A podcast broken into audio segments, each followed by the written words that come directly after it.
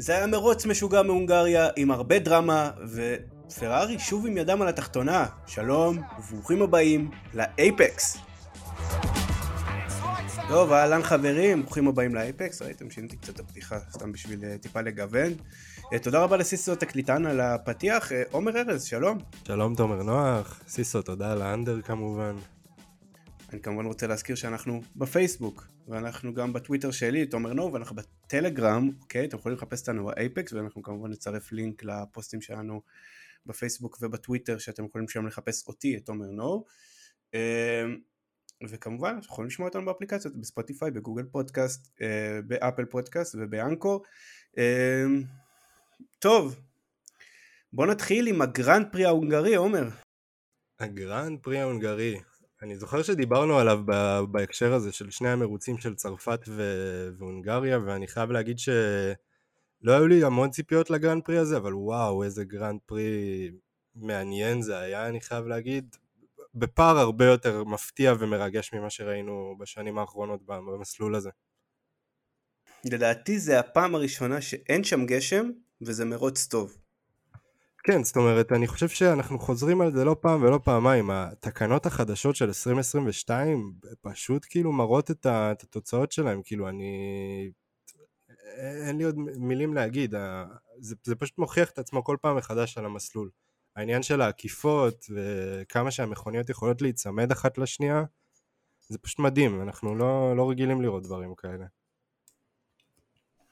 כן, זה, זה לגמרי משהו חדש לחלוטין, אבל לדעתי, בלי יותר מדי אה, להתחיל, אנחנו, אני רוצה קודם כל לציין שבאמת אנחנו, לאט לאט אנחנו נראה אה, מה קרה ומה היה, ואנחנו, עומר, בוא נתחיל קצת לדבר על המרוץ עצמו. אוקיי, okay. אתה רוצה שנעבור על זה פחות או יותר האירועים המרכזיים ש... שראינו במרוץ? בוא נתחיל, בוא נתחיל כרונולוגית ואז אה, נתחיל לדבר על זה אולי טיפה יותר בכלליות על הדרך. סבבה, אז uh, נראה לי כאילו דיבורי זינוק זה, ה... זה הדבר הראשון שאנחנו יכולים להתחיל ממנו. אני חושב שמבחינת זינוק הנהגים שהכי בלטו זה ללא ספק uh, ג'ורג' ראסל שפתח כאילו מצוין, ידע לשמור על המקום שלו, גם אה, לאור העובדה שלפרארי, אם תשאל אותי, הייתה יותר אחיזה בזינוק. זאת אומרת, הם ידעו לחמם את הצמיגים שלהם יותר טוב, והיה להם את היתרון בהקפות הראשונות, אז בואו נזכור את ג'ורג' ראסל. אה, ועוד נהג שזינק פשוט בצורה מעולה זה מקס ורשטפן. צ'קו, יש לומר. אה, נכון.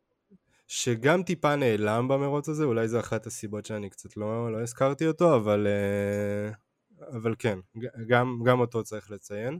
צ'קו וגם אה, המילטון לדעתי גם שיפר שם איזה שתי מקומות אבל מקס ורשטפן וצ'קו פרז לדעתי כן עם זינוק אה, שצריך כן, להזכיר. הם, הם היו חדים על זה. בדיוק, ידעו להוציא את מה שהם היו צריכים להוציא מה, מהזינוק הזה. אמ, אבל הדגל הירוק לא, לא נמשך יותר מדי זמן.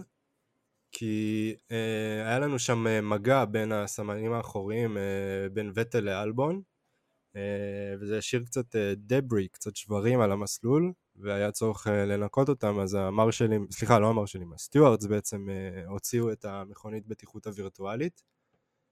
Uh, בשלב הזה, אתה יודע, אין יותר מדי מה לערבב, הקלפים נשארו בערך אותו דבר, אני, אני לא חושב שראינו משהו יותר מדי מרגש ב-VSC הראשון שהיה לנו במרוץ. אני, אני חושב ש... יש לך משהו להגיד על זה אולי? אני חושב שאני רוצה קצת לדבר על הזינוק של ורשטפן, אוקיי? ורשטפן, אוקיי, אה, בוא נדבר על זה. היה לו אה, Q3 אתמול, נוראי, כלומר כל מה ש... אה, פשוט המנוע שלו לא עבד כמו שצריך, הוא זינק ממקום עשירי, כי פשוט ב-Q3 הוא לא, לא יכל לעשות שום דבר. למעשה הם החליפו, גם הוא וגם פרז, לפני המרוץ, יחידת כוח. ו... הם התחילו נכון, מקום 10... זה משהו בעצם ש... שגם לא אמרנו. הם התחילו מקום 10 ו-11, שזה לגמרי מקומות, אה, אתה יודע, לגמרי מאחורה בהונגריה זה בדרך כלל היה נחשב מכת מוות. ו...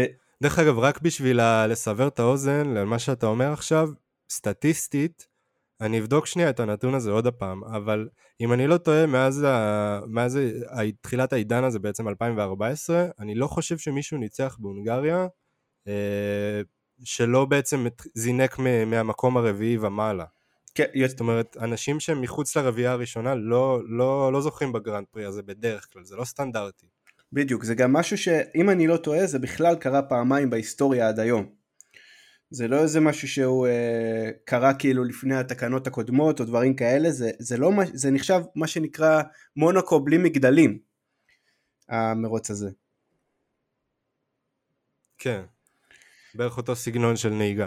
בדיוק, ובלי קשר, בלי גשם נורא קשה בדרך כלל לעקוף שם, אה, כלומר שהתנאי מזג האוויר פתאום משתנים. פה היה פשוט מזג האוויר נורא קר, הגשם תפס אותנו ממש בהקפה האחרונה, שאף אחד פשוט, זה כבר לא השפיע. אבל אה, נדבר על זה, אה, נדבר על זה כן. אחר כך. טוב, אני רוצה לדבר כן על מקס ורשטפן. מקס ורשטפן ממש, למה צ'קו פרו זקף אותו באיזשהו שלב? כי הוא, היה קטע שהוא נכנס, אם אני לא טועה זה היה בין ריקרדו ל... זה היה בין ריקרדו לאלונסו אם אני לא טועה, אלונסו או אוקון ובמקום אה, אתה יודע לעשות את המהלך שכולנו מכירים ממקס ורשטפן שזה פשוט להמשיך הלאה ללחוץ על הגז ולקוות לטוב הוא פשוט בלם והבין ש... כלומר יש לי עוד מרוץ שלם לפניי. זה לא עקיפה שאני חייב לעשות אותה כרגע והוא כן בלם, הוא איבד בגלל זה מקום, אבל זו הייתה בלימה סופר בוגרת, ודעתי מאוד העידה על המשך המרוץ שהוא היה מאוד מאוד שקול, התנהל בצורה נורא טובה מבחינתו ומבחינת הקבוצה, וזה more to come after it. כן, תשמע, זה משהו שאנחנו דיברנו עליו כבר בפרקים האחרונים שלנו, וזה נראה שזה איזשהו מין מוטיב כזה שהולך איתנו לאורך כל העונה, שמקס תשמע, הוא בפער מטורף, הוא יכל להרשות לעצמו לעשות את כל הדברים שהוא רק רצה אתמול, כי הוא ידע שלא משנה מה, הוא יסיים את, ה... את המרוץ הזה כשהוא מוביל בטבלת הנהגים, ובכל זאת ראינו, ראינו אותו עושה את כל המהלכים הנכונים, וגם כשהוא טועה או מפקשש, הוא ידע לשמור על ה... מה שנקרא to keep his head down, לדעת כאילו מה, מה המטרה שנמצאת מולו, ולא להתרגש יותר מדי. אנחנו עוד נגיע אחרי זה גם למהלך המרוץ, מה בדיוק קרה והכל, אה, אבל הפתיחה הזאת, כן, כמו שאתה אומר, זה רק אה, סימן איך, איך המרוץ הזה הולך להיראות בעתיד. אוקיי, okay, אז אה, ואגב, כאילו שוב, זה מאוד עזר שצ'קו היה מאחוריו, כן? בוא, בוא לא נשכח את זה, אבל זה כן, בסוף זה כן הכוח של הקבוצה הזאת. כן, ברור, ברור, זה, זה משהו שאני חשבתי עליו גם לאורך המרוץ עצמו, איך שהקבוצה הזאת יודעת לתעל את עצמה בשביל, ה, בשביל המטרה בסופו של דבר, וזה לא משנה אם ורשטפן יהיה הנהג שיזכה באליפות, או אם זה בשביל שרדבול תהיה הקבוצה שזוכה ביצרנים, כאילו הם יודעים לגנוב את הנקודות איפה שצריך, ואתה יודע מה, אני... אנחנו מגיעים קצת ל, ל, לשלב מאוחר של המרוץ, אבל ה... אני רק אגיד שהעניין הזה של פרארי ניסו לגנוב את ההקפה המהירה ולא הצליחו, זה היה כזה מאפן מצידם, וזה הזכיר לי כמה רדבול למשל, אפילו כשהם היו צריכים לגנוב נקודה אחת ולהילחם בשיניים, הם עשו את זה שנה שעברה, הם, הם באמת נלחמו בכל הכוח שלהם, וזה כמעט הספיק להם דרך אגב לאליפות היצרנים. בדיוק, אז אה, טוב. בוא... אבל, אבל סטינו, סטינו לגמרי מהנושא, כן? בוא נדבר, בוא נמשיך, אה, אוקיי, נגמר, נגמר ה-Virtual Safety Car, אנחנו ממשיכים, כרגע ראסל ראשון, סיינס שני, לקלר שלישי. אמ, ללא ספק אנחנו עדיין במצב שכאילו, כרגע בהובלה, כרגע הסטטוס קוו נשמר. אה, נכון, היה שם עניין שנוריס עוד היה טיפה מקדימה בהתחלה. המילטון מצליח באיזשהו שלב גם לעקוף אותו. אה, חייב להגיד שבלי יותר מדי אה, בעיות, למרות שנוריס היה נראה מדהים בסוף שבוע הזה יחסית למה שהתרגלנו לראות העונה. אה, רק נגיד שבהקפה 7 ורשטפן עוקף כבר את שני האלפינים והוא במקום השישי, ששוב, אני מזכיר, מעשירי לשישי זה בכלל לא טריוויאלי, זה אולי נשמע לכם כאילו, אה בסדר, יש לו את המכונית הדומיננטית וזה לא, לא בעיה לעקוף את שתי מכוניות של אלפין, אבל זה לא כזה פשוט, ואלונסו הראה כמה זה לא פשוט לעקוף אותו במסלול הזה, גם, גם בעונה הקודמת. אז אה, באמת שאפו למקס, עבודה מטורפת שלו. זה... אה, לא, לא ספק, בוא, אנחנו נזכר בהמילטון מול אלונסו שנה שעברה, כאילו שאלונסו פשוט הגן בלי שום בעיה, כלומר להמילטון הייתה את המכונית הכי מהירה, והשנה זה היה היה יותר קל לעקוב מקרוב, ראו את זה גם, ללא ספק. כן, היה יותר קל להישאר בטווח של ה-DRS. אה, טוב, אני חושב שאני אעבור על זה יחסית מהר, אבל בהקפה 12 אה, אנחנו רואים כבר קרב אה, משולש של נוריס, המילטון וורשטפן, מה שציינתי קודם, אז המילטון בעצם עוקף את לנדו נוריס, ומיד אחריו גם ורשטפן. בסופו של דבר אני חייב להגיד שהמילטון לא, לא יכל להחזיק את זה יותר מדי מול מקס, ומקס עוקף גם אותו. אה, ותקן אותי אם אני טועה, בשלב הזה מקס הוא כבר אה, מה שנקרא בנטו מקום רביעי. כן, והוא גם ללא ספק, רואים שהוא הנהג הכי מהיר כרגע, זה דבר מאוד ניכר, כלומר הוא לאט לאט, הוא עולה במקומות מאוד מאוד מהר ומאוד בטוח, ואנחנו רואים את זה שהוא הרבה יותר מהיר גם מכל השאר, זה כאילו, אם דיברו לפני זה על פודיום כבר אנחנו שומעים קולות על ניצחון בשלב הזה. כן, דרך אגב, אה, רק נגיד משהו שאני שכחתי ו- וקצת חשוב אולי להזכיר, כאילו בסופו של דבר זה לא הפרט הכי רלוונטי בעולם, אבל באותו רגע זה היה די מדאיג, כשוורשטפן עוקף את נוריס ומתחיל להיצמד להמילטון, הוא בעצם נכנס לו לטווח DRS, ואז הוא עולה מול, אה, מול GP, מול המהנדס שלו, ואומר לו שיש לו בעיות של, של כוח, הוא לא, המנוע לא סוחב כביכול. עכשיו, שוב, זה, אני לא יודע אם זה עניין של בטריה או של מנוע עצמו, בסופו של דבר רק נגיד שתוך הקפה אחת פחות או יותר, רדבול אה, עולים על הבעיה, וזה משהו מאוד מינורי שהם מצליחים אה, בסופו של דבר לתקן אותו. ואז כאילו כמובן ש, שמקס, אני חושב שמשהו כמו עניין של שלוש הקפות אחרי זה כבר עוקף את המילטון בלי בעיה. אז, אז כן, זה... היה איזה רגע שאני חשבתי שאולי אנחנו רואים פה משהו שחוזר על עצמו מהמקצה דירוג של אתמול, אבל uh, זאת בעיה אחרת והיא נפתרה וזה לא קשור לגמרי. כמו שכבר אמרת, uh, בעצם uh, יש החלפה של ה-MGUK, שזה אחת מהיחידות uh, של, של יחידת הכוח במכונית, שגם צ'קו וגם מקס מחליפים, ככה ששוב, אני באמת לא, לא חושב שזה בעיות שראינו אותן ביום שבת שחוזרות על עצמם, אבל... Uh, עובדה שזה מסתדר. אמ, אז אחרי ההקפה ה-12 בעצם אנחנו מתחילים להיכנס לפיט ווינדו, לחלון העצירות. אם אני לא טועה, אה, נוריס הראשון שנכנס מכל החבורה המובילה הזאת, עצירה ממש גרועה של מקלרן, שבין היתר גם קצת הרסה לנוריס את המרוץ. כאילו לדעתי מאותו רגע הוא כבר לא היה איזשהו מוביל לחמישייה הראשונה. כאילו לא היה מועמד מוביל לחמישייה הראשונה ולדעתי חבל כי הוא יכל להוציא מהמרוץ הזה יותר נקודות. Uh, בכל אופן, אם אנחנו מדברים על, ה, uh, על החבורה ש, שבאמת מובילה את המרוץ על השלישייה הראשונה, אז בהקפה 22 פרארי מכניסים את לקלר uh, לפיט, כי בעצם אפשר לראות באופן די ברור שהוא יותר מהיר מקרלוס סיינס, ושוב אנחנו רואים שפרארי לא מצליחים, ואולי זה, זה איזשהו ניואנס קטן, אבל הם לא מצליחים לתת פקודות ב, ברדיו כמו שצריך. כאילו רבאק, אם הנהג המוביל שלכם באליפות הוא יותר מהיר מהנהג השני, אז תגידו לו זוז, אתם לא צריכים להכניס אותו לפיט, כאילו, נכון, בסופו של דבר האנדרקאט, הכניסה הראשונה של פרארי לפיט עם לקלר, היא כן, היא הייתה משתלמת, אבל לדעתי לקלר יכל למשוך עוד קצת על המדיום כמו ראסל וכמו סייאנס, והוא אני, אני, אני, לעבור פשוט. אוקיי, אני, אני רוצה רגע לתת איזה נקודה, לדעתי זאת הטעות הראשונה של פרארי באותו יום, והיא טעות קריטית, כי הכריחה אותם לשנות אסטרטגיה לדעתי בצורה מאוד מאוד ברורה. רוב, רוב החבירה המובילה אתמול התחילה על, על צמיגי הסופט, אוקיי? התחילה על הצמיגים הרכים. פרארי התחילו על המדיום, על המידיום, אוקיי? שני הפרארי. עכשיו, למה אתה מתחיל על מדיום? אתה רוצה לענות על זה? אם אתה רוצה למשוך את הסטינט הראשון שלך יותר זמן. בדיוק. בדיוק, בטח במרוץ של אתה אומר, יכול להיות בו שתי עצירות ויכול להיות אחת ושהמזג האוויר הוא לא בדיוק חם במיוחד ואני אומר את זה בלשון המעטה. המזג האוויר... זהו, לצורך העניין זה משהו שלא קרה אתמול, אבל כמו שאתה אומר, יכל לרדת גשם חמש הקפות אחרי שלקלר נכנס לפיט, ואז הם היו יוצאים סופר ליצנים, עזוב את זה שהם גם ככה יצאו ליצנים, אבל... עזוב את הגשם. משהו לא, לא עובד שם. עזוב את הגשם, עזוב, באמת. נגיד, הם, יש להם אה, מטאורולוגים, יש להם, כאילו, הם רואים את העננים, אין גשם עכשיו למשך 30 הקפות. אבל למה אתם מתחילים ממדיום?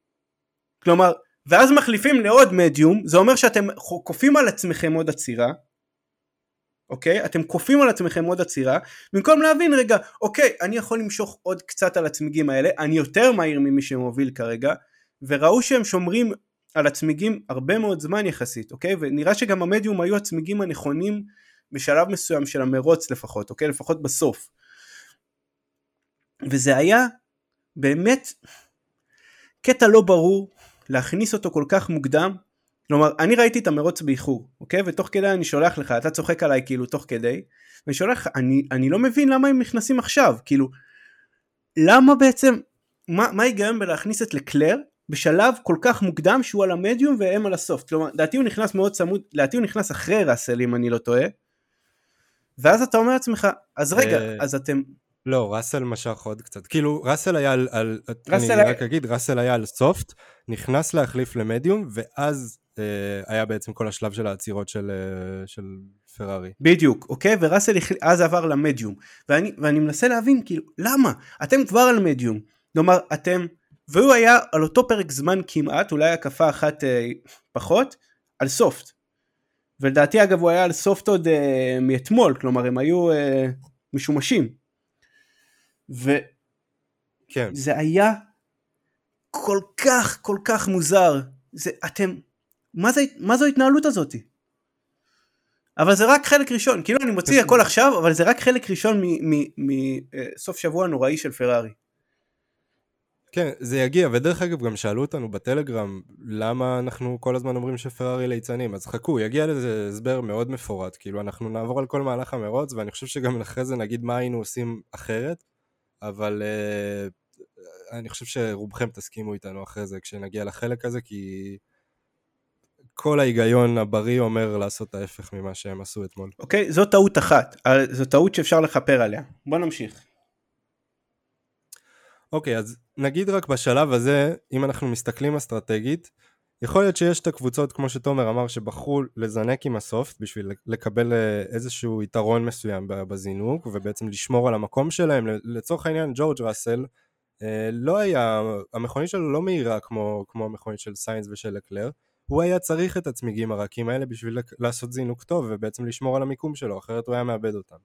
אז נגיד שמכוניות אה, כמו פרארי שהן מספיק מהירות, יכלו להתחיל על המדיום, להחליף למדיום, זו עוד החלטה סבירה בגדר ההיגיון, מה שאנחנו דיברנו עליו עכשיו, ואז לשמור בעצם את, ה, את הסטינט האחרון שלהם לצמיגים הרכים. אה, אבל אני עושה פה אולי ספוילר, אז אנחנו עוד נגיע לשם. אה, בינתיים לקלר על התרכובת הבינונית, אני חייב להגיד, אה, מצליח לחמם את הצמיגים שלו די מהר. והוא יחסית מהיר מאוד, וכבר בהקפה 30 אה, הוא עוקף את ראסל, ולוקח את ההובלה שם בפנייה אחת, עקיפה די אמיצה ומאוד יפה של, של שרל לקלר. רק נציין ש, שראסל גם הגן מאוד יפה לאיזה כמה הקפות. נהיגה מאוד אגרסיבית שלו, מאוד, אתה יודע, ידע למקם את המכונית ב, ב, אה, בדיוק בפוזיציה הנכונה בכניסה לכל פנייה, אה, וזה שלקלר היה הרבה יותר מהיר ממנו לא, לא עזר לו יותר מדי. אה, אבל בסופו של דבר לקלר כן מצליח לנגוס קצת כל פעם בפער עד שיש לו מספיק יתרון ב, בישורת הראשית בעצם והוא עוקף את ג'ורג' ראסל. אתה רוצה להגיד משהו אולי על הנהיגה של ראסל? על ה... לא, את האמת שראסל נוהג טוב, הוא קצת... זה די ברור שהיתרון בשלב הזה הוא של פרארי ללא ספק, כלומר זה לא השאלה אם תהיה עקיפה אלא השאלה מתי תהיה עקיפה בשלב הזה.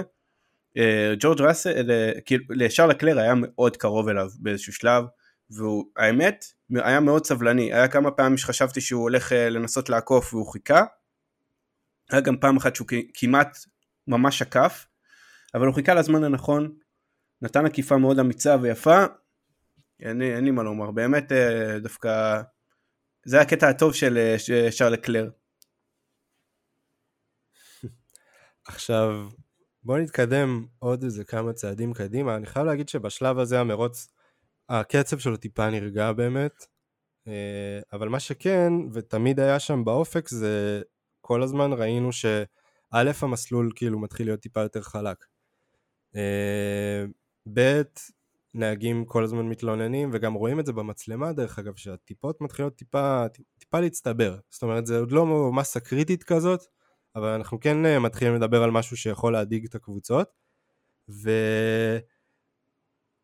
וואלה, תומר, אולי אתה כאילו קצת אה, תוכל, אה, לא יודע, קצת אה, להעיר את הזיכרונות שלי. איך קוראים למשחק הזה, שאתה בונה את, ה, את המגדל הזה, שכל פעם יש לך שלוש לבנים בכל קומה, אתה יודע על מה אני מדבר? לא, על מה אתה מדבר באמת? הטאוור בלוקס כאילו? כן, נו, המשחק הזה של הילדים, שאתה מניח אה, שלוש אה, לבנים כל פעם, ואז אתה בונה מין מגדל נורא גבוה כזה, וכל פעם שולפים... אה, ג'נגה, ג'נגה, ג'נגה. ג'נגה, בדיוק, ואתה לא רוצה שהמגדל ייפול. עכשיו, מבחינתי, אנחנו מתקדמים להקפה ה-39, אשכרה כבר יש סימנים של כאילו אולי גשם מתחיל. ו... ואז רדבול פשוט שולפים את, ה... את הלבנה הכי תחתונה, זאת שמחזיקה את כל המגדל, ופשוט מכניסים את המרוץ הזה לקצב אחר לגמרי. עכשיו, אני אגיד שנייה עוד פעם מה, מה, מה אני מתכוון, מה בעצם קרה במרוץ. אנחנו מדברים על ההקפה ה-39, יש סימנים של גשם, זאת אומרת, יכול להיות שחלק מהקבוצות כבר שוקלות אולי לשים אה, צמיגים, אה, צמיגי ביניים, תרכובת אינטרס, אה, ורדבול מכניסים את ורשטפן, ובעצם אה, שמים לו את, התרכובת הבינונית אה, על, ה, על המכונית, וורשטפן יוצא ועושה אנדרקאט די מפחיד, זאת אומרת אנחנו עוד לא רואים את זה, אבל כשסיינס נכנס ממש אחריו וגם ראסל, אה, אנחנו, סליחה, סיינס לא נכנס. כשאנחנו רואים שראסל נכנס אחריו, אז ורשטפן בעצם עוקף אותו. וזה מכניס את פרארי לסטרס מטורף. אה, בשלב הזה הם רואים שהאנדרקאט של אה, ורשטפן על ראסל היה מאוד משמעותי, ואני לא יודע אם מתוך לחץ או מתוך מה, הם מכניסים את לקלר לפית, והם שמים לו את התרכובת הקשה. אה, רק נגיד שהאנדרקאט לא עובד על לקלר, זאת אומרת הוא כן יוצא לפני ורשטפן, אבל בשלב הזה הוא פשוט חסר אונים. עוד משהו ש, שנורא חשוב לציין בשלב הזה, זה שאלפין זה קבוצה, אלפין וגם האס, זה שתי קבוצות שהלכו על הטקטיקה הזאת של הצמיגים הקשים. הם כן ניסו לעשות one stop, והצמיגים הקשים פשוט לא התחממו, וכולם עקפו אותם כאילו הם היו עם אה, מכוניות של פורמולה 3, זה היה פשוט מביך. עכשיו, על אלפין תגיד לי שהם עשו הימור וזה בסדר, זה באמת בסדר, זה הימור לא מוצלח וזה קורה. אבל למה לעזאזל פרארי שמים אותו על תרגובת קשה אחרי שהם ראו שזה לא עובד? זה פשוט לא עובד, הטמפרטורה נמוכה מדי, הצמיגים האלה לא מתפקדים. לא, זה היה, זה, זה הייתה בושה לגמרי, אנחנו מסתכלים רגע, שמע, בוא נסתכל שנייה על, על, אתה יודע, על המרוץ, כבר באיזה הקפה אנחנו? כבר לקראת סוף המרוץ בעצם, אם אני לא טועה. אנחנו מדברים פחות או יותר על הקפה 40. אנחנו מדברים על הקפה 40 מתוך 70, 70 71. ו... נכון, אוקיי? 70. אנחנו, אנחנו בעצם בשלב כל כך, אתה יודע, כבר עברנו את חצי המרוץ, אנחנו רואים שאלפיים זה לא עובד להם בשום צורה שהם לא מצליחים לחמם את הצמיגים אחרי הרבה זמן. עכשיו גם פרארי אומרים, יש לנו דאונפורס עדיף משל אלפיים, וגם משל מקלרין, גם ריקרדו היה באותו שלב, וגם משל האס, אוקיי? קודם כל על האס אתם עשו די uh, בסוף uh, כאילו די חיכו אתכם במכונית כאילו אתם יכולים, על... אתם יכולים עובד, uh, כן. להסתכל על... עליהם ולהגיד אוקיי יש פה איזה מכונית שלא כן לא זהה אבל דומה לשלנו לא עובד סבבה מסתכלים על אלפיים לא עובד מסתכלים על דניאל ריקרדו לא רק שעובד הוא מידרדר ועוקפים אותו כאילו כולם כולם פשוט חוגגים על ריקרדו באותו שלב ולדעתי לאלפיים זה התחיל לעבוד רק ממש אף פעם בעצם שאני חושב על זה, הם נכנסו פשוט שוב והחליפו את הצמיגים הקשים. זה פשוט היה בלאגן אחד שלם, וכאילו גם לקלר אומר, זאת הייתה טעות, הוא מתראיין אחר כך ואומר זאת הייתה טעות ואני אמרתי להם לא להחליף והם החליפו בכל זאת, זה כנראה היה הסט החדש היחיד שיש להם, וזה באמת לא ברור לי, זה באמת באמת לא ברור לי עד עכשיו למה הם עשו את זה, מי חשב על זה, מה קורה בקבוצה הזאת. משהו שם לא, לא ברור. ודרך אגב, זאת לא הטעות האחרונה של פרארי למרוץ הזה, שזה הזוי, אבל... אז זאת הטעות הכי קשה גם... וחמורה שלהם במרוץ הזה. הם פשוט שמו את הנהג שלהם שהוא היה קונטנדר לאליפות העולם, כבר לא כנראה, אבל הוא היה, קונט... הוא היה מועמד לאליפות העולם, הוא היה בטוח מועמד לזכות במרוץ הזה, בקלות אפילו, פשוט שמו אותו כברווז במטווח, פשוט שמו אותו להיות כאילו פשוט מטרה לכל מי שאחריו. זה היה לא נורמלי לראות באיזה כן. קלות מקס ורשטפן עקף אותו אחר כך. זה לא נורמלי. זה היה העקיפה של ורשטפן אחרי זה, וזה היה ממש הקפה אחר כך, בהקפה 41. רק שתבינו, כאילו, כמה, כמה מהר הוא איבד קצב, הרי הוא יצא לפני ורשטפן בפער של, אם אני לא טועה, טיפה מעל שנייה. זאת אומרת, מקס לא היה בטווח DRS שלו בתחילת ההקפה, אחרי שלקלר יצא מהפיט, והוא פשוט, אה, תוך הקפה אחת, הכף חלף על פניו, כאילו... אה, די עצוב ודי אה, מעפן מצד אה, פרארי. תשמע, אני חושב שכאילו, לצורך העניין, אחר כך אנחנו נגיע ל, ל, ל, גם לאסטרטגיה של סיינס, אבל זה שפרארי לא, לא, לא יכלו בעצם, אתה יודע, פשוט, אני לא מבין למה נתתם לו את האסטרטגיה הפחות טובה, סבבה, אתם כן תצטרכו להתפשר באיזשהו מקום, ברור, כאילו רדבול כבר הגיעו למצב שהם דומיננטים לא יודע אם דומיננטיים, אבל הם רלוונטיים למרוץ הזה, אז אתם צריכים להתפשר על אסטרטגיה של נהג אחד, זה בסדר, אבל למה אתם מתפשרים על אקלר? אני פשוט לא הבנתי את זה. לחץ, לדעתי זה לחץ, כאילו, אם אתה שואל אותי. זה לחץ ואי יכולת לקבל... אומרים שם שאנשים במרנלו לא יודעים לקבל החלטות כמו שצריך, אוקיי? הם לא... אין שם תרבות דיון חופשית כמו שצריך, אנשים מפחדים לומר את מה שהם באמת חושבים. בגדול, אני באמת מנסה, מנסה להבין כמה פעמים מה קורה. כאילו למה, אני ראיתי גם את, היה שם קטע שבינוטו הולך אחורה לכיוון של המוטורום, נראה לי שהוא שתדע לך שירותים, כן? אבל זה כאילו זה סימל איזה משהו. שהוא פשוט... כן, איזה מין שוט כזה של התפרקות, אני קצת מבין על מה אתה מדבר. כן, שוב, יכול להיות שזה סתם מישהו הלך לשירותים, זה לא הדבר הכי נורא ללכת לשירותים באמצע המרוץ, אבל כאילו, הכל אצלך מתפרק, ואתה כאילו הולך אחורה למוסך, זה נראה כל כך רע. ו... לא, בינוטו, זה לדעתי כאילו יש... מתיה בינוטו צריך ללכת הביתה. או לפחות לשומח בדרגה. תשמע, הם הכינו מכונית טובה השנה.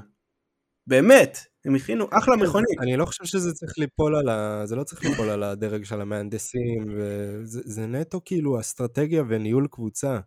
זה המינימום, זה אפילו לא... זה, אין פה משהו שהוא ברמה המקצועית של, ה, של המכונית. זה באמת נטו עניין של כאילו ניהול משאבי אנוש. יש שם אנשים שלא יודעים לעשות את זה, וזה חוזר על עצמו כבר מי יודע כמה ב... מאז שקימי זכה בתואר. ודרך אגב, גם שם, אתה יודע, זה לא היה איזשהו אה, גאונות של פרארי, זה התואר האחרון שפרארי לקחו, כאילו, לא, לא כקבוצה, אלא כ... באליפות הנהגים, זה גם נבע מטעויות של מקלרן. זה לא, זה לא כאילו שהם אה, היו סופר בולטים. אם תשאל אותי, העניין של התרבות הניהולית שם הוא כל כך כאילו מקולקל, שהתקופות היחידות שבהן הם הצליחו להתעלות על עצמם ובאמת להיות טובים ברמה פנומנלית, זה כשהגיע נהג שהיה לו ביצים להגיד את מה שיש לו להגיד, ידע לנער אותם כשצריך. ואני מדבר פה על שני נהגים כרגע, זה ניקי לאודה ומיכאל שומאחר לדעתי. כאילו אגיד... הם היחידים שהצליחו איכשהו, אתה יודע, לערער שם את הדבר המקולקל הזה. אגיד יותר מזה, אומר יותר מזה. מי שהיה מנהל הקבוצה זה היה ז'אן טוד, שהוא היה צרפתי. מי שהיה מהנדס של... מנהל טכני רוס בראון. מנהל טכני והמהנדס של מייקל שומאחר בהתחלה, רוס בראון שהוא בריטי. אמ, אנשים שבאו בעצם מחוץ למערכת של פרארי, אוקיי? ועד כמה שסטפנו דומיניקלי עכשיו מנהל את כל הפורמולה 1 ושכל מיני, אתה יודע, אנשים אה, היום בתפקידים ניהוליים בכירים,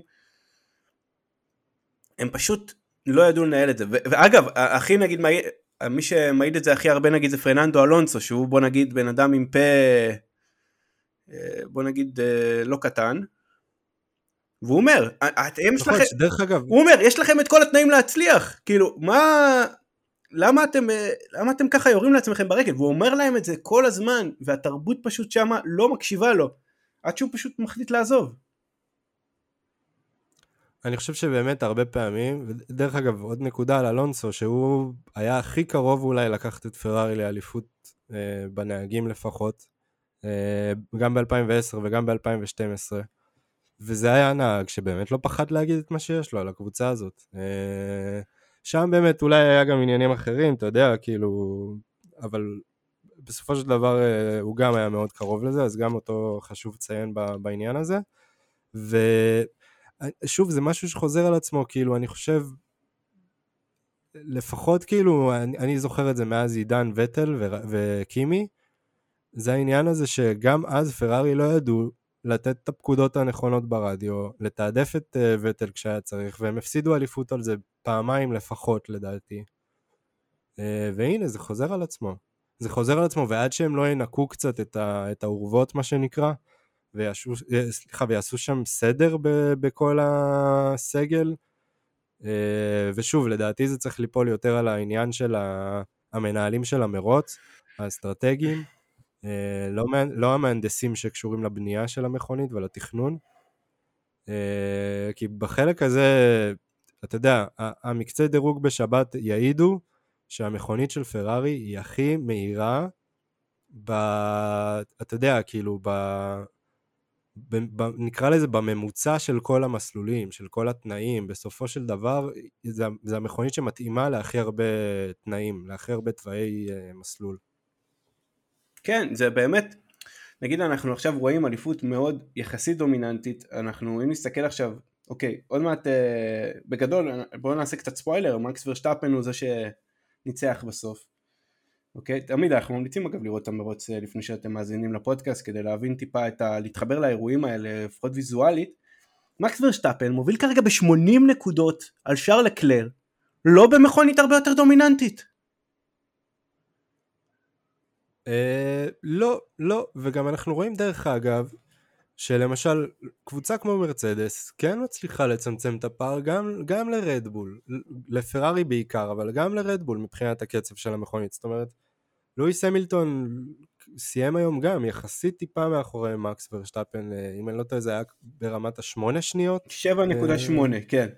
אבל זה היה, אתה יודע, שמקס ורשטפן כבר היה על צמיגים הרבה יותר אה, שחוקים וזה, הפער הוא נגיד 10 שניות, כן. ב-10 אפילו טיפה יותר, הפער מרדבול הוא די רחוק ממרצדס, אבל פר... אשכרה מפרארי, כאילו ברמ, ברמת כן, הניהול, כן, בר, לא ברמת המכונית, גם... זה ברמת הניהול של המרוץ, כלומר הפער נגיד הוא 3 שניות, שגם הפער הוא, והוא נסגר על ידי... אבל תסכים שהפער הוא לא של שנייה להקפה.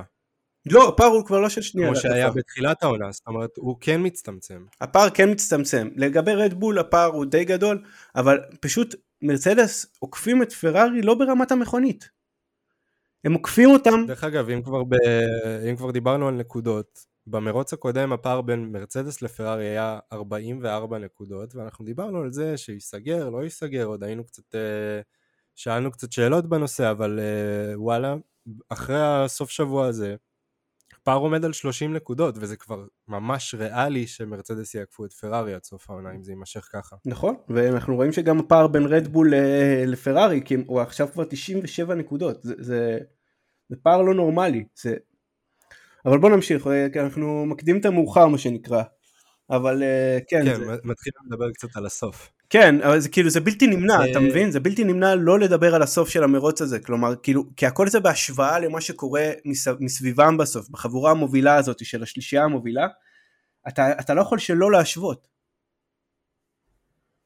כן, עכשיו, אם אנחנו מדברים על ענייני uh, דומיננטיות והכל, רק ש, שתבינו כמה המהלך הזה של פרארי היה אומלל, בהקפה 41 אמרנו שמקס עקף את לקלר, יחסית בקלות, אה, ודרך אגב, אה, צונודה גם מסתחרר לאיזה רגע, אה, אם אני לא טועה פחות או יותר בסדר גודל של אותה, אותו שלב במרוץ.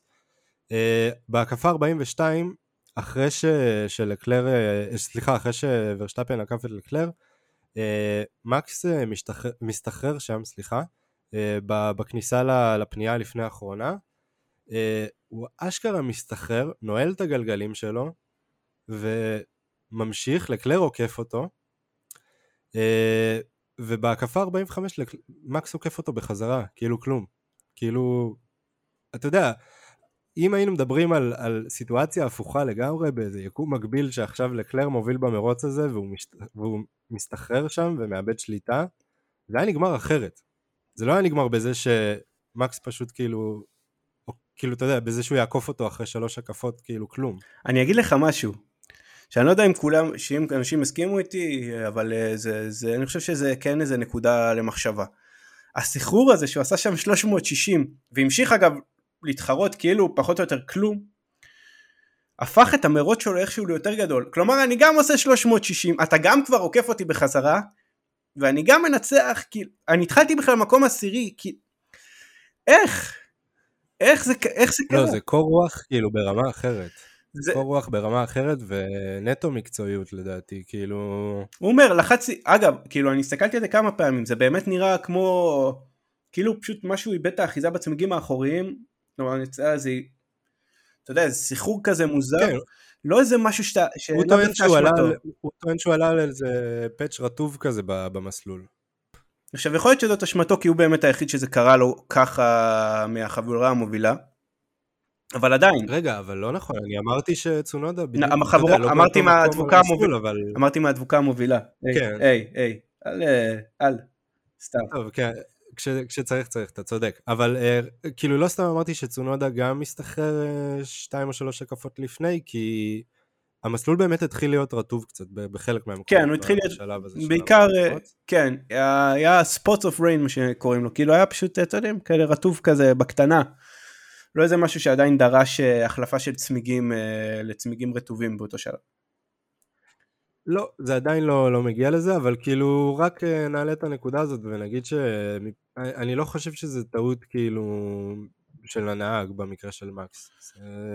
אני חושב שזה באמת כאילו, אתה יודע, יכול להיות שזה חוסר תשומת לב, אבל לדעתי הוא עלה שם על איזה קטע רטוב כאילו בכביש ופשוט איבד אחיזה ברגע. ושוב. כי גם לא מתאים לו...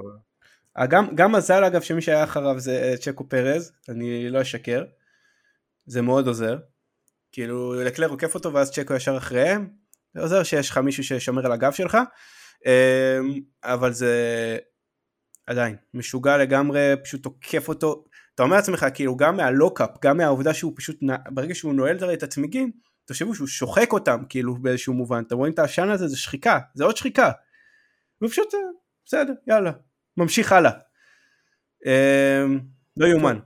זאת אומרת, גם, גם הצמיגי מדיום שלו, שהם כבר כביכול, אחד, ת, ת, תנסו לדמיין את זה שפשוט חסרה חתיכה, ממש ליטרלי חסרה חתיכה באחד הגלגלים, זאת אומרת הגלגל שהוא נעל, אחד מהאחוריים, אני לא זוכר כבר איזה, אה, וגם עם צמיגים כאלה שהם כביכול במצב פחות טוב, הוא עדיין יותר מהיר מלקלר על הצמיגים הקשים. זה מטורף כמה ההחלטה של פרארי הייתה אומללה וגרועה. עד כדי ככה שבהקפה 54 uh, ג'ורג' ראסל גם uh, עוקף את לקלר והוא כבר במקום השני. Uh, בשלב הזה לקלר עוד, עוד במיקום של פודיום, זאת אומרת הוא עוד יכול לקחת את המקום השלישי, אולי רביעי במקרה הכי גרוע. ואז בשלב הזה פרארי בהקפה 55 מחליטים להכניס את לקלר לעצירה לצמיגים הרכים כי הם רצו לגנוב את, ה, את הנקודה של ההקפה המהירה. עכשיו תומר בוא נעשה רגע מתמטיקה. נקודה של ההקפה המהירה כשאתה במקום השישי לעומת לקחת פודיום או, או להיות במקום הרביעי, מה יותר משתלם לדעתך? מקום, בוא נראה, מקום שישי כמה זה יוצא? כמה נקודות זה עומר? מקום שישי זה שמונה נקודות, שמונה נקודות. אני אעזוב, אני סתם שואל שאלות. אוקיי. מקום רביעי זה 12. זאת אומרת, שישי עם הקפה מהירה זה 9. כן. ורביעי בלי הקפה. רביעי זה 12. כן. עכשיו אני אגיד, יופי פרארי, אני אגיד לך את האמת, אני, נגיד על זה, אני אגיד לך את האמת, אני חושב שפחות או יותר, אני חושב שבגלל שצ'קו באמת כבר היה מאוד מהיר בשלב הזה, ואני חושב שגם סיינס כבר היה מהיר ממנו, יכול להיות שהוא סיים כן במקום הריאלי שלו, אני נותן להם את ה... מה שנקרא את הספק, למרות שלא מגיע להם. אני נותן להם את הספק. אבל... כאילו, אמרנו שאולי הצמיגים הקשים, אתה יודע, הם באמת, לקח להם המון זמן להתחמם, המון זמן. אז מה האינטרס להחליף לצמיגים קשים אם אתה לא נשאר איתם עד הסוף? זה כאילו, הם אפילו לא נתנו לזה את הצ'אנס. זאת הבעיה האמיתית, אוקיי? הבעיה שהם לא היו מחויבים לשום אסטרטגיה, וכשאתה מוביל אתה חייב להיות, כאילו, אתה יכול להיות הכי מחויב לאסטרטגיה שבעולם. אתה מוביל את המרוץ הזה. תהיה מחויב למה שעשית, וכן, יכול להיות שיהיה לך טיפה אנדרקאט, אבל כל הקטע שאתה גם תוכל להשלים עליו מצמיגים טיפה יותר, כאילו, תהיה מחויב. שמע, גם בסוף, דרך אגב, אגב, ראינו- את זה מאוד טוב, כאילו, שנה שעברה. הם ידעו להגיב לרדבול גם בקטע הזה שהם פשוט נדבקו לאסטרטגיה שלהם, ולא בהכרח כל הזמן שיחקו את המשחקים שלהם. בדיוק, אתה לא צריך תמיד רק להיות ב- בלחץ. אתה מוביל את המרוץ הזה, אתה מוביל עליו בפער כרגע, תישאר עם האסטרטגיה שלך השנייה, וכן, ובמרוץ מרוץ כמו הונגריה אגב, יש זמן לתקן. יש לך זמן, גם אם תצא, כמה אתה תצא אחריו? אז תחליף שוב למדיום, כן, בסופו של דבר, אז תחליף שוב בסופו של למדיום. דבר גם יש עניין של כאילו, אתה יודע, לדעתי גם הוא יכל להחליף למדיום. אני לא בטוח דרך אגב אם נשארו לו צמיגי מדיום, אבל לצורך העניין הוא יכל גם להישאר על המסלול ולנסות להגן, זה לא מסלול שאתה יודע, כן, אנחנו כן ראינו שיפור העונה מבחינת כמה הנהגים יכולים להיצמד וכמה הם יכולים לעקוף, אבל ראינו שראסל עשה את זה, ראינו שהרבה נהגים אחרים עשו את זה, זה לא... הוא לא היה צריך לפחד מלנסות להגן במקרה הכי גרוע. נכון, וזה זה בדיוק מה שאני אומר, זה, זה משהו כזה שאתה אומר לעצמך, יש פה אסטרטגיה שנובעת מלחץ, היא נובעת רק מתגובתיות ואף פעם לא יוזמה.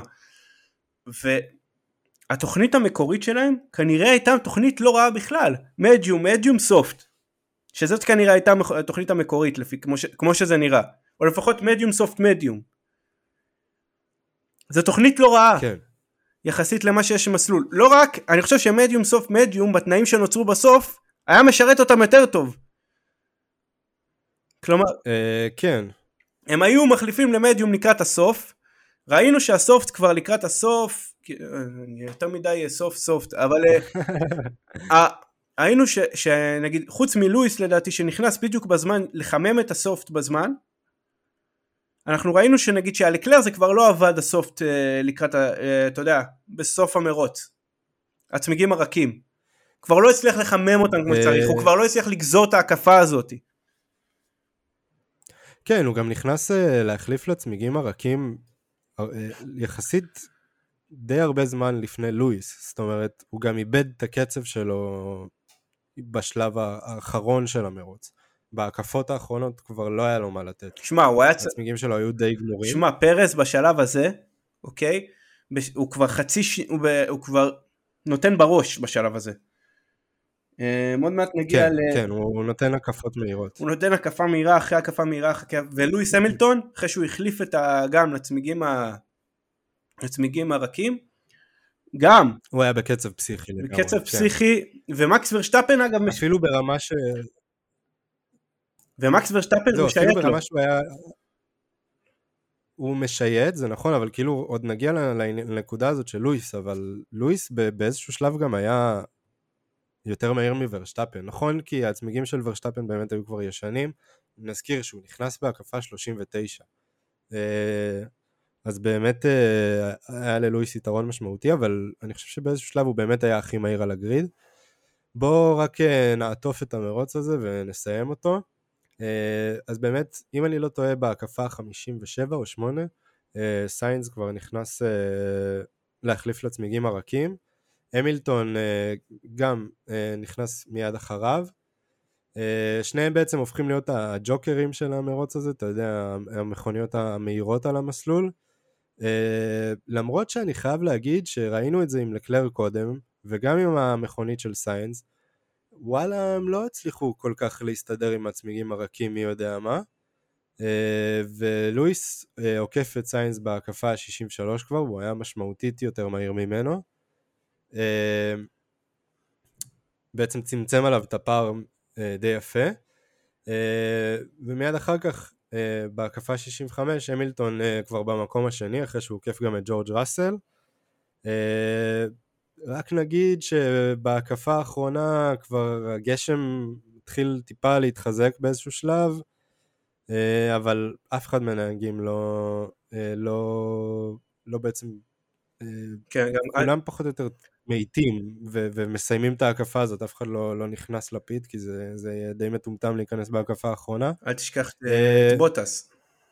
נכון, רק נגיד דבר אחרון, שבהקפה 68, ולטרי בוטס עוצר את הרכב שלו בצד, כאילו כרגיל התרגלנו לראות את זה, תמיד יש איזה אלפא כזאת או אחרת שעוצרת, שלא מסיימת את המרוץ. אה, מכונית בטיחות וירטואלית, אבל זה לא משנה יותר מדי. רק ל... נראה לי אולי רק אה, לצ'קו, כן. שצ'קו לדעתי יכול לעקוף את סיינס כבר. צ'קו... זהו, זה קצת דפק את צ'קו, ואני חושב שמהצד השני זה עזר לברשטפן, כי אתה יודע, זה נתן לו עוד קצת זמן אה, עם הצמיגים הדי שחוקים והגמורים שלו, כאילו לנסוע בסבבה ולא לקרוע אותם. אה, וזהו, פחות או יותר כאילו קפה 70 מקס ורשטפל מנצח את המרוץ, כמו שאמרנו בפער של כמעט 7.8, כמעט 8 שניות. אה, המילטון במקום השני, ראסל שלישי, פודיום כפול למרצדס כבר בפעם השנייה, על חשבון פרארי. אה, טוב, אני, אני חושב שבאמת הדבר הכי מתבקש זה ש, שדיברנו עליו כבר פחות או יותר, אבל אולי אפשר להוסיף גם את, לעניין הזה של ה... עוד כניסה של אה, לקלר לפיט, אבל אה, וואו, כאילו, פרארי, כל, כל סוף שבוע כזה מחדש, מצליחים להגדיר את המושג הזה של כישלון, כאילו, אין לי, אין לי מילה אחרת להגיד על זה. כן, זה, זה, פשוט היה נורא ואיום, באמת, סוף שבוע שהם ירצו לשכוח. לא ברור לי, פשוט לא ברור לי מה קורה שם, לא ברור לי מה, מה הם רוצים, מה כאילו, אתם מקצוענים בתחומכם. אני באמת מנסה להבין, כאילו, זה, זה באמת עילה לפיטורין. זה באמת עילה להחליף מנהל קבוצה סוף שבוע כזה. אין שום סיבה להשאיר את פינוטו אחרי הדבר הזה. אני מצטער, וכאילו, אתה אומר לעצמך, רגע, אבל זה מישהו, זה מהנדס אמר אסטרטגיה. לא! זה ראש הקבוצה, הוא אחראי לזה. ואם מישהו לא יהיה, יעשה שם מהפכה ניהולית בפרארי, הם לא יזכו באליפות גם לא עוד חמש שנים. ושתהיה להם מכונית הכי מהירה בעולם. לא, הם פשוט מראים איך הם זורקים נקודות לפח כל, uh, כל סוף שבוע מחדש. כאילו, תסכים איתי, אבל, או שלא תסכים איתי, אבל אני חושב שעם ניהול נכון של המרוץ, פרארי בקלות, בקלות היו יכולים לקחת פה 1-2, במקרה הכי גרוע 1-3. שמע, אבל זה לא רק היום. זה, כאילו, זה באמת לא רק היום. וראינו שנה שעברה גם רדבול עושים טעויות. כמה הטעויות שלהם כבר עלו להם? הם לא עלו להם אף פעם כמו שהטעויות עלו לפרארי. כל פעם שפרארי עושה טעות היא משלמת על זה ביוקר. שנה שעברה ראינו גם את מרצדס וגם את רדבול מתחרות אחת בשנייה. באמת קרב קשוח מאוד. אף פעם הטעויות שלהם לא עלו כמו שהטעויות של פרארי עולות להן. זה, זה לא, לא הגיוני כאילו כמה נקודות הם הפסידו לשאר לקלר השנה. ה-80 נקודות האלה סבבה, תקלות טכניות, קורה. באמת, קורה, קרה גם לרדבול, קרה למרצ... קורה לכולם. אתה אומר לעצמך, טעויות באסטרטגיה? קורה גם לפעמים, קורה. אבל לא יכול להיות שהם משלמים מחיר כל כך יקר פעם אחרי פעם אחרי פעם אחרי פעם, ואנחנו לא מדברים על קצת נקודות. היום הם עלו לו בניצחון. הם עלו לו היום, כמה אמרנו, הוא סיים מקום שישי? כן. נו, כמה זה, כמה ההבדל בעצם בין מקום שישי למקום uh, ראשון? אוקיי? זה 25, 25 לעומת 8. זה משוגע. זה מטורף. אני באמת מנסה למשל לחשוב על סיטואציות, אתה יודע, ש...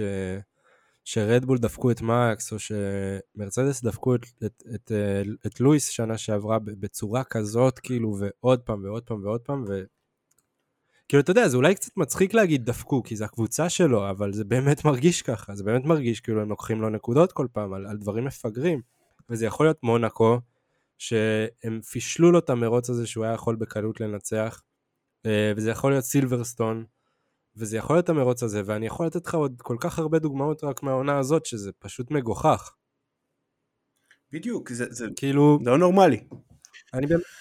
אני באמת לא מצליח לחשוב על סיטואציות כאלה מהעונה הקודמת, ש, שאתה אומר לעצמך, די, זה כבר לא, זה לא אמיתי, אני לא מאמין כאילו שזה עד כדי כך. אוקיי. שמע, בוא, בוא רגע, בוא גם נדבר קצת על אחרים, אה, על הקבוצת על המיטפילד. בכל זאת, אה, נוריס מרוץ אה, סביר שלו, מקום שביעי, אה, שש נקודות למקלרן. אה, דניאל ריקרדו אגב, התחיל לא רע את המרוץ הזה, עקיפה יפה על שתי האלפיין שהיו על הארד, אז מה מקלרן עשו? הם נכון. החליפו גם את, את ריקרדו על הארד, ואז הוא פשוט היה ברווז במטווח דווקא. פה אני יכול להגיד, בדרך כלל אני מאשים את ריקרדו, אני חושב שהוא כרגע בעונה מאוד לא טובה. בואו נגיד את זה ככה, למקלרן יש היום 95 נקודות, נוריס עם 76 מהם. אוקיי? זה משאיר את uh, ריקרדו רק עם 19, שזה הבדל משוגע בין שני הנהגים, כן. אבל פה לגמרי טעות של הקבוצה, שהוא דפק עקיפה יפה, על שני אלפיין ביחד. Uh, כן, פחות או יותר uh, בתוך שני פניות הוא כבר עקף את את שתי המכוניות, שזה באמת מהלך יפה שלו. אתה יודע, לא ראינו כאילו, לא יצא לנו לראות בכלל, אני חושב, על המסך את ריקרדו, כאילו, לפחות העונה הזאת. Uh, אז, אז כאילו, אתה יודע, כיף ונחמד לראות את זה, אבל uh, אני לא יודע, משהו שם לא כאילו, לדעתי הוא אפילו צריך לשקול את המשך הדרך שלו בסבב. אה, כן, הוא לא, לא נראה טוב. לפחות אולי במקלרן, כי כן, זה לא נראה טוב בכלל. ואין לו חדוות אה, נהיגה כל כך, אבל כן, זו הייתה עקיפה מדהימה, וההידרדרות שלו באמת, לדעתי הפעם לגמרי על מקלרן. אה, אלונסו ואוקון, שניהם מסיימים מקום שמיני ותשיעי באלפיין. לא ספק. בהתחשב כאילו באסטרטגיה הגרועה שנתנו להם, זה, זה בסדר גמור לדעתי. אני חושב שעוד שניים שהם נפגעי אסטרטגיה זה, זה השניים שנהגו בהאס, זה שומאחר ו...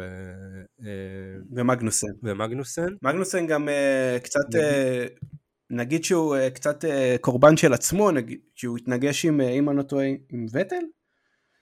או עם uh, אלבון, לא זוכר בדיוק, והיה לו חתיכה שנשרה קצת מהמכונית, אז הוא היה חייב להיכנס לפיט יחסית מוקדם, אבל כן, זה שהם הכניסו אותם לתרכובת הקשה, לגמרי דפק אותם, אבל אה, כאילו זה ששום אחר מסיים כן, לפני מגנוסן, של... אה, ממש ממש מצחיק את האמת, זה שהוא קיבל, ומגנוסן זה שקיבל את השיפור ושום אחר אה, נשאר בודד לבד והוא מסיים לפניו. זהו, אז רק רציתי להגיד בעניין הזה של מגנוסן, אתה יודע שהוא כאילו, כל פעם יש לו איזה תקרית כזאת, באיזה לפ 1 אינסידנט כזה, שזה תקרית שהוא נכנס באיזה מישהו, אז כאילו, אתה יודע, פעם, פעמיים, שלוש, אתה אומר בסדר, זה קורה, אבל כאילו, יש לו איזה קטע כזה שהוא אוהב אה, להיכנס לתקריות בהקפה הראשונה, וזה הרבה פעמים, כן, זה דופק לו את המרוץ. אז זהו, הוא טיפה פזיז מדי, אבל אה, עוד משהו שרציתי לדבר עליו דווקא, זה שאני רצי, רציתי לדבר על אסטון מרטין. אסטון מרטין, הם בדיוק לדעתי הדוגמה הכי טובה ל... אתה יודע, ל race pace, מול פשוט אה, קצב נגיד של דירוג, קצב אה, מרוץ נגיד קצב של דירוג. לגמרי בהקפה אחת הם מכונית מאוד מאוד איטית, אבל מבחינת הקצב של המרוץ והניהול מרוץ של אה, אסטון מרטין, לדעתי ראוי לשבח, יש גם הרבה מקום לזה שאחד הנהגים שלהם הוא סבסטיאן וטל שהודיע על פרישה אה, השבוע לפני הגרנד פרי ההונגרי, ואני כן חושב שאנחנו חייבים להתייחס לדבר כזה לדעתי חשוב בעולם הפורמולה 1, בכל זאת אלוף עולם ארבע פעמים, אה, האלוף עולם הכי צעיר אי פעם, 53 ניצחונות, שלישי אי פעם בניצחונות, זה לא בן אדם שאפשר להתעלם ממנו. גם ה... הפול סיטר הכי צעיר בהיסטוריה, זה גם משהו שחשוב להגיד עליו. תשמע, הנהג שהוא באמת קסם. כאילו, אני לא אדבר על התרומה שלו לאסטון מרטין, כי אני חושב שזה, עם כמה שהיא גדולה, זה חלק יחסית זניח בקריירה הדי מפוארת שלו. נגיד שוטל הוא באמת כאילו אחד ה... אולי באמת מי שהצטרף בשנים האחרונות, אה, קצת השם הזה פחות אה, מדבר כאילו והולך לפניו כביכול. אה, כי התרגלנו בשנים האחרונות לראות את וטל מאז 2020 פחות או יותר כבר לא בשיא שלו, בוא נגיד ככה, ולא מועמד אה, אה, ראו, כאילו קבוע לאליפות ולניצחונות, אבל אה, רק נגיד שכאילו וטל נכנס די בסערה לעולם של הפורמולה 1, כאילו... שוב, ה pole sitter הכי צעיר לקח pole position עם, אה, עם טורו רוסו, עוד לפני שרדבול בכלל, אה, סליחה, הוא לקח pole position עם טורו רוסו וגם ניצח איתם. כן, במונזה. עוד לפני שרדבול ניצחה. זאת אומרת, רק שתבינו את הטירוף, כמה הבן אדם הזה מוכשר.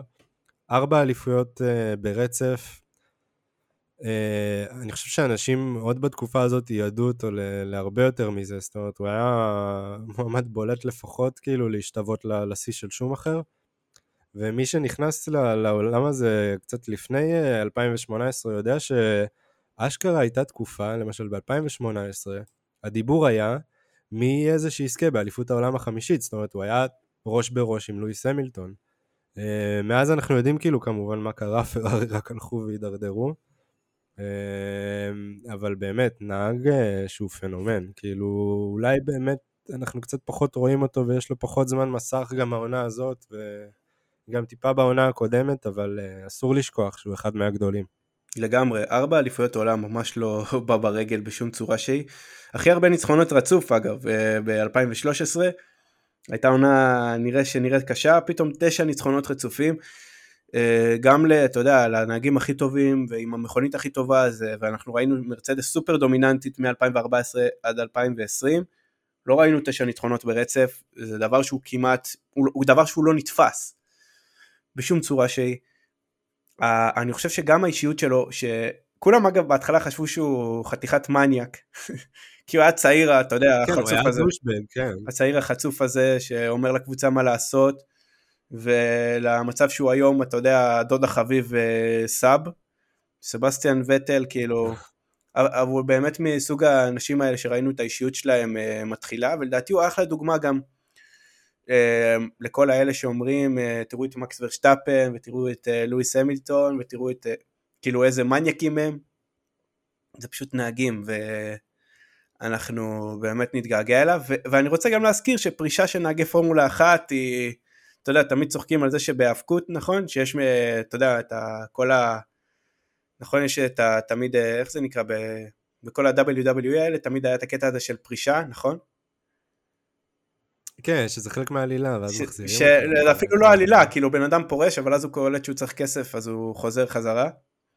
וסתם כאילו נותנים לו דרך אה, זה, וראינו גם, לדעתי, אם אני לא טועה, אז אתמול, אתמול קצת חשבתי על זה, אני חושב שאם אה, נצא מעידן לואיס המילטון, כלומר לפני אייבריד ארה, אנחנו רואים את אה, לואיס המילטון הוא היחיד שלא, שבאמת שעוד נשאר אז, כאילו פחות או יותר, פרננדו אלונסו כבר פרש וחזר, קימי רייקונן פרש וחזר, מייקל שומאחר פרש אה, מיכאל שומאחר פרש וחזר, כן. כאילו, אז אה, יכול להיות שזה לא הפעם האחרונה שנראה אותו בפורמולה אחת, יכול להיות שהוא גם טיפה שונה מהם, אבל בכל זאת, אתה יודע, החיידק הזה לפעמים אה, קצת חזק עליהם.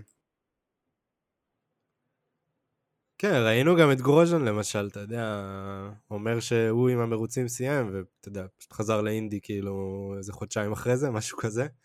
אז כאילו, כן, זה, זה משהו שהוא טבוע בהם, ואני חושב שהרבה מהם לא יכולים לוותר על האדרנלין הזה, זה איזשהו, איזושהי התמכרות מסוימת לחלק מהם, אני בטוח בזה. כן, מאוד אגב, אני... טוב, אתה רוצה שנדבר אולי על, ה... על הפגרה קצת? מה הולך להיות בחודש הקרוב? כן, כרגע, טוב, די כלום פחות או יותר. אין מרוץ כרגע, המרוץ הבא הוא ב-26 עד ה-28 באוגוסט, אה, כלומר סוף שבוע שבין ה-26 ל-28 באוגוסט, אוקיי? אנחנו ממש אה, רק בסוף החודש, כרגע יש פגרה יחסית ארוכה. אמ, שזה עוד 25 ימים בעצם רק אנחנו מתחילים. אמ, מרוץ בבלגיה, בספא, ששנה שעברה הוליד לנו את אחד המרוצים. נתגעגע, נתגעגע מאוד. כן, זה היה אחד המרוצים הכי מוזרים אה, אי פעם שנה שעברה. אבל מה, מה מחכה לנו בפגרה כן, בעצם? מאוד ביזארי. אה, אז זהו, אז אני חושב שפה זה גם המקום שלכם קצת אה, אולי לעזור ולהשפיע. אנחנו מתכננים פחות או יותר בפגרה כן להמשיך ליצור וכן uh, לעשות תוכן, uh, והיינו רוצים לקחת את זה לאיזה כמה כיוונים שהם יכולים להיות נורא מעניינים. אז תעקבו אחרינו, תראו מה יש לנו uh, להגיד, אנחנו גם uh, נתעניין במה אתם uh, רוצים uh, לשמוע. הכיוונים זה פרקי רטרו לצורך העניין, פרקי טריוויה, אני, אני לא יודע, באמת. אה, אנחנו, נחש... יש לנו את הרעיונות בראש, אנחנו נראה, ובאמת אה, אולי עם איזה סקר או משהו, נראה גם מה אתם מעדיפים. אתה יכול ו... גם תמיד לכתוב לנו, כן? גם, ב, גם ב-DM, אתם יכולים לשלוח לי כאילו הודעות פרטיות, אתם יכולים בטלגרם להגיד לנו, בכל מקום שאתם רוצים, תגיבו לנו, תגיד לנו, תראו, תראו לנו מה שאתם רוצים, תביאו לנו רעיונות, אנחנו כן מנסים להיות כמה שיותר קשובים אליכם ובאופן כללי. זהו, אז בסופו של דבר נראה לי ש... שוב, אנחנו כן נעלה את התוכן הזה בחודש הקרוב, זה יהיה כאילו פרקים שהם קצת פחות סטנדרטיים, לא על מרוצים, אה, לא על מרוצים עכשוויים לפחות. אה, ואנחנו באמת נשמח לשמוע כאילו מה, מה דעתכם בעניין, ו, ולפי זה לכוונן את התוכן שלנו. כן, אז אנחנו פחות נדבר על המרוץ הבא, זה קצת רחוק, אבל בכל זאת מי ששומע את זה טיפה לפני הגרנד פרי הבלגי, אז ה... זה סוף שבוע רגיל, מקצה דירוג אה, יהיה בחמש אה, אחרי הצהריים ביום שבת של ה-27 באוגוסט, המרוץ עצמו יהיה ביום ראשון, בארבע אחר הצהריים. אה, אנחנו עדיין כאילו נשארים באירופה בעצם, קצת זמן לקבוצות להתכוונן. מי לדעתך הקבוצה שתצא הכי טוב מהפגרה הזאת, כלומר שתצליח לנצל את חופשת הקיץ על מנת לשפר את עצמה?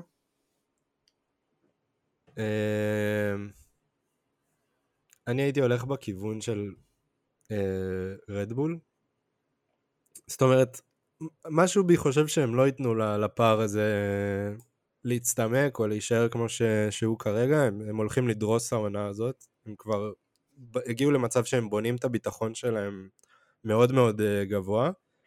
ועוד קבוצה ש, שלדעתי הולכת לנשוף בפרארי מאחורה זה מרצדס. הם, הם גם, הם לא ירפו מהם. והחודש הזה זה אחלה של הזדמנות ל... לשפר את מה שצריך ולהתכונן ל... ל... ל... בעצם לחלק אה, של הסתיו של העונה. אה, ויהיה מעניין, יהיה מאוד מעניין. הקרב על המקום השני לדעתי זה, זה איפה שהולך להיות אה, הרבה עניין באליפות הזאת. אז אני אדבר טיפה יותר על התחתית בכוונה, דיברת קצת על הצמרת, לדעתי אסטון מרטין מראים גרף שיפור, אולם לא, לא מספיק מהיר, אבל מאוד יציב. פגרת קיץ, בטח בשביל נהג כמו סבסטיאן וטל, ובטח בשביל קבוצה כמו אסטון מרטין, שלדעתי כן, יש לה הרבה מאוד כלים. זה אחלה זמן טיפה לעשות את הכוונונים, וזה לגמרי שם, לפחות לעקוף את האס בקרוב, או את uh, אלפה טאורי, זה בוודאות. Um, הם לדעתי לגמרי בכיוון הנכון, ועם טיפה כוונונים ממש יכולים uh, לקחת הרבה יותר נקודות, או לפחות להיות, אתה יודע, באזורים של 9-10 אה, הרבה יותר פעמים. כן, לגמרי ריאלי, גם, אה, גם בעיניי. טוב, אז תודה רבה שהאזנתם לנו מאזינים ומאזינות, הגרנד פרי ההונגרי הסתיים ככה בתדהמה. עומר ארז, תודה רבה לך. תודה רבה, תומר נוח. אתם כמובן יכולים להאזין לנו באנקור, אתם יכולים להאזין לנו בספוטיפיי, באפל פודקאסט, בגוגל פודקאסט, יכולים למצוא אותי בטוויטר, שטרודל תומר נוח, יכולים למצוא אותנו בטלגרם, חפשו אייפקס וכמובן נשתף לינק, אמ, וכמובן אתם יכולים למצוא אותנו בפייסבוק, איפה שכולם נמצאים ככה, אתם יכולים לשלוח לנו אה, גיפים של שבת שלום, כמו שעומר אוהב, עם איזה יונה ועיצוב של אה, מישהי שקוראים לה סיגלית או משהו כזה. אז uh, תודה רבה שהאזנתם לנו מאזינים ומאזינות, אנחנו נתראה. כמה ש... בואו ננסה כמה שיותר מהר.